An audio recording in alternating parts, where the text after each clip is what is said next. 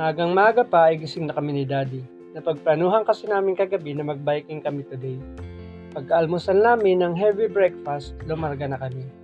Tigisa kami siyempre ng mountain bike ni Daddy. Parehong red ang bisikleta namin, parehong-pareho. Nabili kasi namin ng buy one take one, four years ago na. Maingat kami kaya hindi palaspag.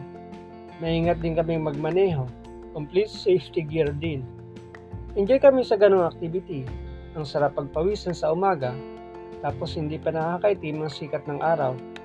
Form of exercise na, father and son banding pa. Nakauwi kami ni Daddy bago mag-alas nuwebe trenta. Nakatulog ako sa sofa. Gusto ko lang sana nung magpahinga bago maligo. Tapos ang dami ng text messages sa inbox ko. Isa ang mga text ni Mami doon. Nagayaya mag-malling. Nireplyan ko kagad. Hindi pa ako pwede, sabi ko, kasi po ang dami kong assignments. Totoo naman, marami talaga. Hindi ko lang nagawa kahapon dahil sa pagigitara ko.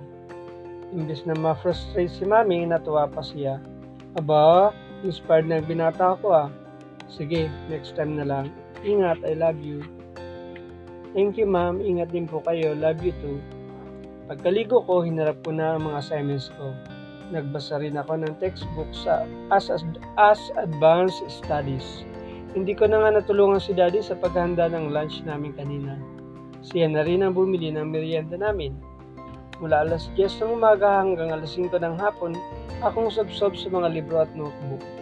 Hindi ko muna nireplyan ang mga text ng tropa ko. Si Gio lang ang sinagot ko. Pakopya raw siya. Sabi ko, sige, basta ikaw.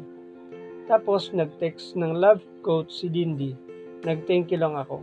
Series, walang text. Hindi ko na lang siya tinext. Lunes na rin naman bukas.